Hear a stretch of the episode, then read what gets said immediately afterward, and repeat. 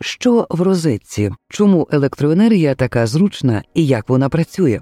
Чому саме електроенергія стала такою поширеною? Що робить її зручною для нашого використання та яка її природа? Цей матеріал створено за підтримки бренду «Ясно», який постачає електроенергію більш як трьом мільйонам українців. Ми звикли, що електрика у розетках є завжди, та обстріли енергетичної системи показали, що це не так. Проте, завдяки зусиллям енергетиків, українські домівки отримували струм навіть у найважчі часи. У цій серії подкастів разом з «Ясно» ми пояснюємо, як працює енергосистема України і чому без електроенергії неможливий сучасний світ. Бенджамін Франклін був не лише одним із батьків-засновників США, а й талановитим і відважним винахідником. Завдяки його працям введене загальноприйнятне позначення електрично заряджених станів – плюс та мінус. Створений проєкт блискавкозахисту електричного двигуна вперше використана електрична іскра для займання пороху і здійснено чимало інших відкриттів. У середині вісімнадцятого століття Франклін провів цілу низку небезпечних експериментів з блискавками, які допомогли зрозуміти електричну природу цього явища. Один із найвідоміших – запуск повітряного змія під час грози з металевим ключем, прив'язаним до його хвоста змоченою ляною ниткою.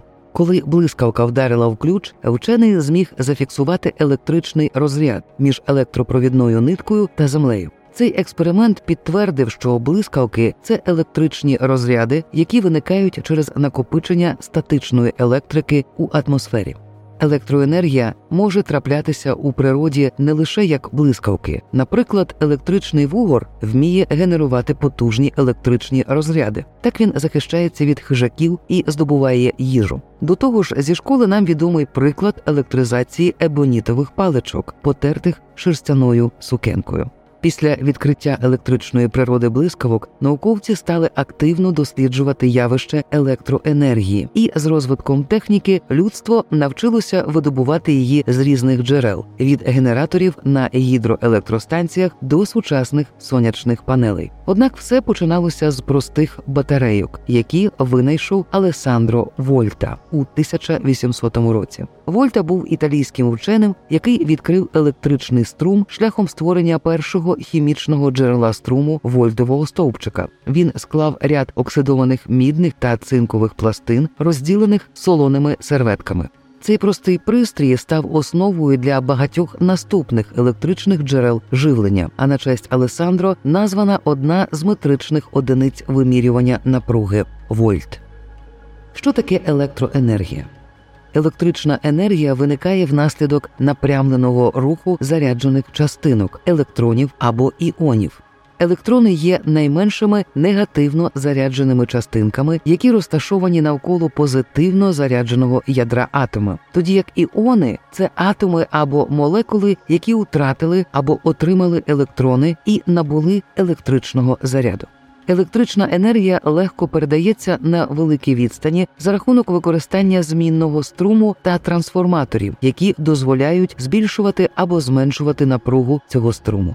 На електростанціях використовують трансформатори для збільшення напруги перед передачею електроенергії по високовольтних лініях. Висока напруга забезпечує менший опір, а отже і менші втрати енергії через тепло, що утворюється у провідниках. Коли електроенергія доходить до споживача, інші трансформатори знижують напругу до безпечних рівнів для споживання у промисловості, комерції та в домівках. У нас вдома електрична енергія може легко перетворюватися на інші види. Наприклад, світлову енергію отримуємо, коли струм проходить через лампочку розжарювання. Електрони зіштовхуються з атомами вольфрамової нитки, змушуючи їх збуджуватися та випромінювати світло. Наразі утім, це не найбільш енергоефективне рішення. Електрична енергія стає тепловою в електричних плитах або обігрівачах. Вони використовують опір матеріалу, через який проходить струм. Коли струм проходить крізь нагрівальний елемент, електрони зіштовхуються з атомами, передаючи свою енергію та підвищуючи температуру матеріалу. Електрична енергія може перетворюватися навіть на механічну. Наприклад, коли електричні елементи змушують працювати ротор двигуна, його обертальну частину. Це досягається за допомогою магнітного поля, яке виникає, коли струм проходить через обмотки двигуна. Магнітне поле ротора взаємодіє з магнітами на стартері, нерухомій частині двигуна, створюючи обертальний момент та рух.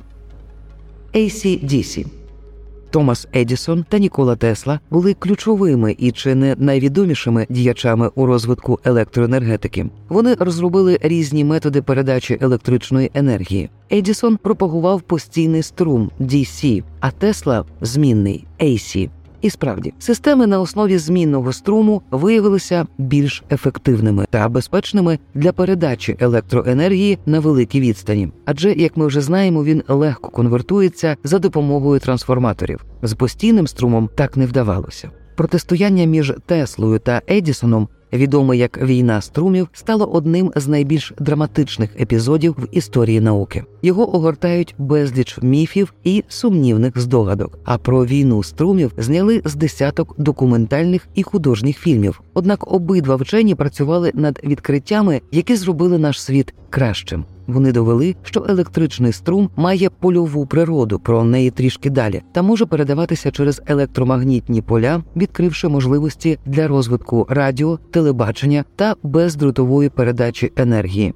Саме Едісонів постійний струм, наприклад, використовується у батарейках. Його часто застосовують у автомобілях. Так працюють, зокрема, стартер, генератор, світло, радіо, системи охолодження і опалення машини. Навіть сонячні панелі перетворюють сонячне світло на постійний струм. Натомість Теслів, змінний струм, живить більшість побутових пристроїв, скажімо, холодильники чи телевізори. Йому ми завдячуємо освітленням та розетками. Є й пристрої, які спочатку працюють на змінному струмі з мережі, але мають вбудований перетворювач змінного струму на постійний. Наприклад, зарядні пристрої та адаптери живлення для мобільних телефонів і ноутбуків підключаються до мережі змінного струму і перетворюють його на постійний, бо саме він потрібен для заряджання акумуляторів, живлення принтерів, модемів тощо. Польова природа електричного струму. Не варто вважати, що електричний струм подібний до води у водогоні. Хоча така аналогія допомагає краще сприймати дію деяких фізичних законів, проте його природа значно ширша, і струм виявляє також польові властивості.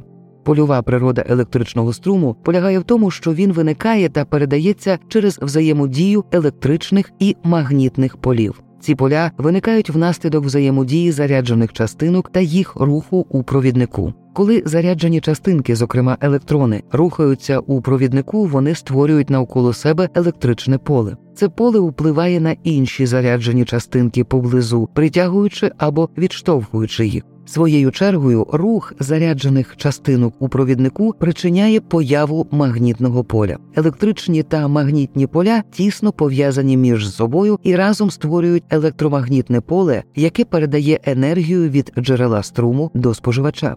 Цікаво, що енергію передають самі поля, а не носії заряду. Тобто електрони лише допомагають створити поле, але не переносять енергію від джерела до споживача. Завдяки цьому швидкість передачі дорівнює швидкості світла. Отже, коли носії заряду рухаються у провіднику, вони створюють навколо себе електромагнітне поле. Це поле може взаємодіяти з іншими зарядами або провідниками, передавати енергію на відстань і створювати струм в інших провідниках. Так, передавання енергії може здійснюватися без фізичного контакту між джерелом та споживачем.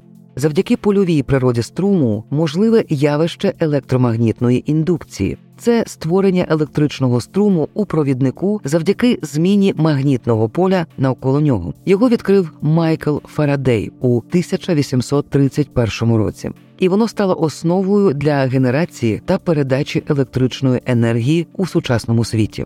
Електромагнітна індукція відбувається, коли магнітне поле, що оточує провідник, змінюється з часом.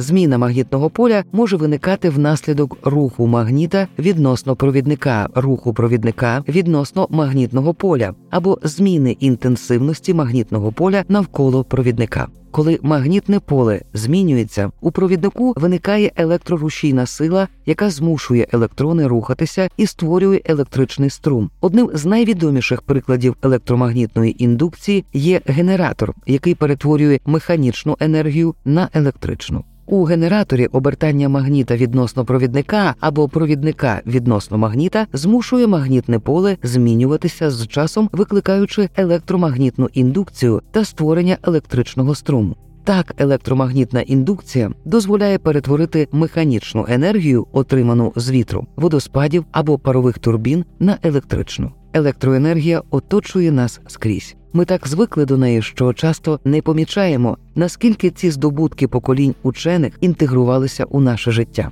Проте, вивчаючи природу і особливості цього явища, можна спростити своє життя і краще зрозуміти світ, у якому ми живемо.